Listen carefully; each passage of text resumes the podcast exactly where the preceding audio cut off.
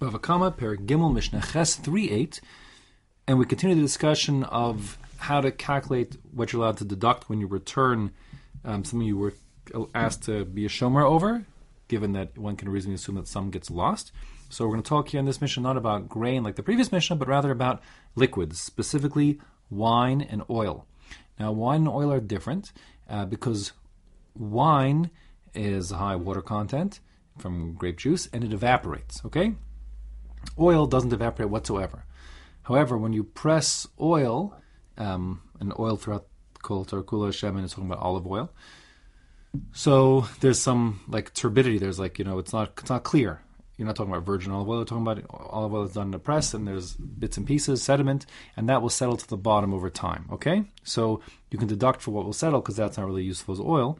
Um, and second of all, there's the issue of absorption into the container. So when it comes to um, wine, they were using earthenware containers. The wine would be absorbed into walls, but of course, because of evaporation, there's like an ongoing, like wicking process, if you will, where the wine is diffusing out of the earthenware and then re being you know absorbed in from more into the containers so ongoing loss of of wine. When it comes to oil, it's not the case at all, but there will be some absorption into the walls of the container um, until it's saturated, like a one-time thing. Therefore, the Mishnah will discuss how to make those kind of calculations. So, it says the Mishnah inside. When it comes to uh, wine, you can deduct a sixth, a sixth of what was stored because the assumption is a sixth will be lost to evaporation over time. It's not clear exactly how much time. Rebuta Omer Chomesh. Rebuta says it's not a sixth; it's a fifth. Meaning, he says you can deduct even more, twenty percent, not just seventeen percent. And um, the Gemara says no, really no machlokas whatsoever here. Um, it's just that the containers that were used in Rabbi Yehuda's locale were different than the containers of the Tanna Kamma. Um, the Gemara suggests two different possibilities why they would lose more, um, more wine. The first was because uh, there's just like more absorption in the kind of clay they had in their their locale, so it's more absorption, so therefore it's more lost. The other is that maybe uh, that in the place of Tanna Kamma, they would sort of line the inside of their jugs with like wax to resist absorption, whereas Rabbi Yehuda didn't. Whatever the case is, there's no machlokish. The point is, whatever can be expected to be lost can be deducted. As far as oil goes, so you're allowed to make your deductions um, for the two factors of absorption in the walls and also the sediment sinking to the bottom. Says the Mishnah, Yotzi lo shloshes lugin shemen lamea. You can deduct a total of three lug for every hundred, meaning three percent of the olive oil. In other words, if someone asks you to watch their olive oil and it's coming straight from the press, they gave you 100 liters, you can give them back 97. Why? Lugu mechza shmarim. You can deduct one and a half lugin, meaning one and a half percent can be deducted for like the the the dregs at the bottom, with the you know the sediment that settles at the bottom of the container, and lugumechza bella, another one and a half percent is absorbed into the walls of the container. Now the Mishnah says this is just because of practicality, and therefore imhaya shemen muzukak. If we're talking about you know refined oil that there has no sediment inside of it, enomoti lo shemarim. Of course, you cannot deduct um, for sediment because there was no sediment. So if it was if what we would look at as oil today, which is you know no sediment in our olive oil, if uh, you can't deduct the one and a half percent for sediment because there was none. And similarly, imhayu kankanim yeshanim, if they are being stored in non-absorptive containers, meaning because they've been used before, in the case of the Mishnah, earthenware that's saturated with olive oil, or in our case, if we use you know glass containers, there's no absorption. In a multi lobella, then you cannot make a deduction for uh, absorption. Meaning, bottom line, if you have um, refined oil being stored in old containers, you cannot deduct anything at all. Um, that's the first part of the Mishnah. Okay. The second part of the Mishnah now is like really a corollary of this. It's saying um, when one contracts, it's a new point really. When one contracts to buy oil, so nowadays, if you want oil, go to the store and it'll be on the shelves all 365 days of the year.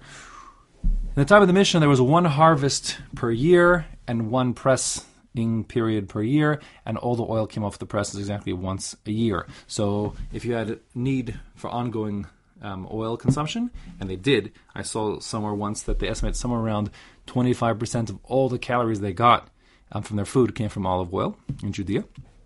So they used a lot of olive oil. The point is, if a person wants to sort of like um, secure an olive supply, so he says to his olive, you know, grower, the producer of the olive oil, he says, "I'll make a deal with you. I'll give you, you know, money now for 100 liters over the course of the year. And that being the case, um, like he pays it, let's say at the time of the pressing, when you know olive oil is plentiful and relatively cheap, and he says, "Listen, I want the rights to partake of 100 liters of your olive oil."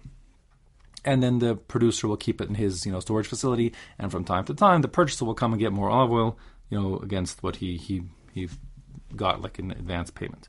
Okay, so this brings up an interesting sort of question, which is one second when he paid for the hundred uh, liters of oil. All the oil had just come off the press, and it all was still full of the sediment. But if he comes back six months later to you know get more from the storage facility, it'll have settled. He'll scoop from the top of the container, and he'll get pure oil with no sediment. So he sort of is like kind of, but arguably making on the deal because he's let's say paying for paying 100 for 100 liters, but actually there's only 98 and a half liters of usable oil. When he pays for it, when he gets he'll actually get all 100 because he'll have no sediment mixed in. So how do we deal with that? So Rabbi Yehuda Omer, Afa mocher shemen mezukak lechavero. Rabbi Yehuda says, listen, if someone sells um, oil to his friend, and his friend will be able to come and get it in a later state when it is now been refined by virtue of the fact that it's going to settle to the bottom. Just to get your pencil out over here, although the words sound as if he's contracted to, he's agreeing in the contract to provide him with pure oil, refined oil. That's not the pshat. The pshat is he's giving him. They don't specify whatsoever. They're just agreeing to provide him with oil, and it'll turn out the oil will be refined because when he comes months later, the sediment will have settled to the bottom. To his friend, so for Kol Yimos for the whole rest of the year, Hareze Mekabel Alav Lo Gomechta Shemarim Lamea. Says Rabbi Yehuda, the deal is that when the purchaser actually collects the oil over the course of the year, he only has rights to collect 98 and a half liters of oil because you have to deduct the one and a half that um, is settling to the bottom is, is used as unusable. Which, if he would have bought it off the press and put in his own storage, that's all he would really get. Okay. Now the halacha is not like Rabbi Yehuda. Rabbi Yehuda holds that in theory, what the sales, the producer of the oil could say to this guy is, listen, if you don't want to take nine and a half, 98 and a half, instead of 100, I'll just stir up the containers again and you'll get you'll take 100 but it'll be, you know, of lower quality and you'll end up making the loss anyway. So I'll save you the hassle of waiting for it to settle out, but don't rip me off and only take 98.5%. Tanakam holds he has no such right. He, once it's settled, you can't like start causing trouble and reducing the value. And therefore, and Lach is like the Tanna Kamma, so which means that actually if a person contracts ahead of time to get 100, he can get all 100, no deductions um, are are uh, permitted in that regard. And just one last point when one enters into a business deal, obviously, if there's a contract, whatever the terms of the contract are, that will be uh, uh enforced. So if the contract said you get 98 and a half, that's what he gets. If the contract says it's only going to get, you know, purified oil 100, it'll be 100. The question of a Mishnah is only arising if they strike a deal without specifying these terms, what will be regarding the calculations of the sediment that will settle out over time.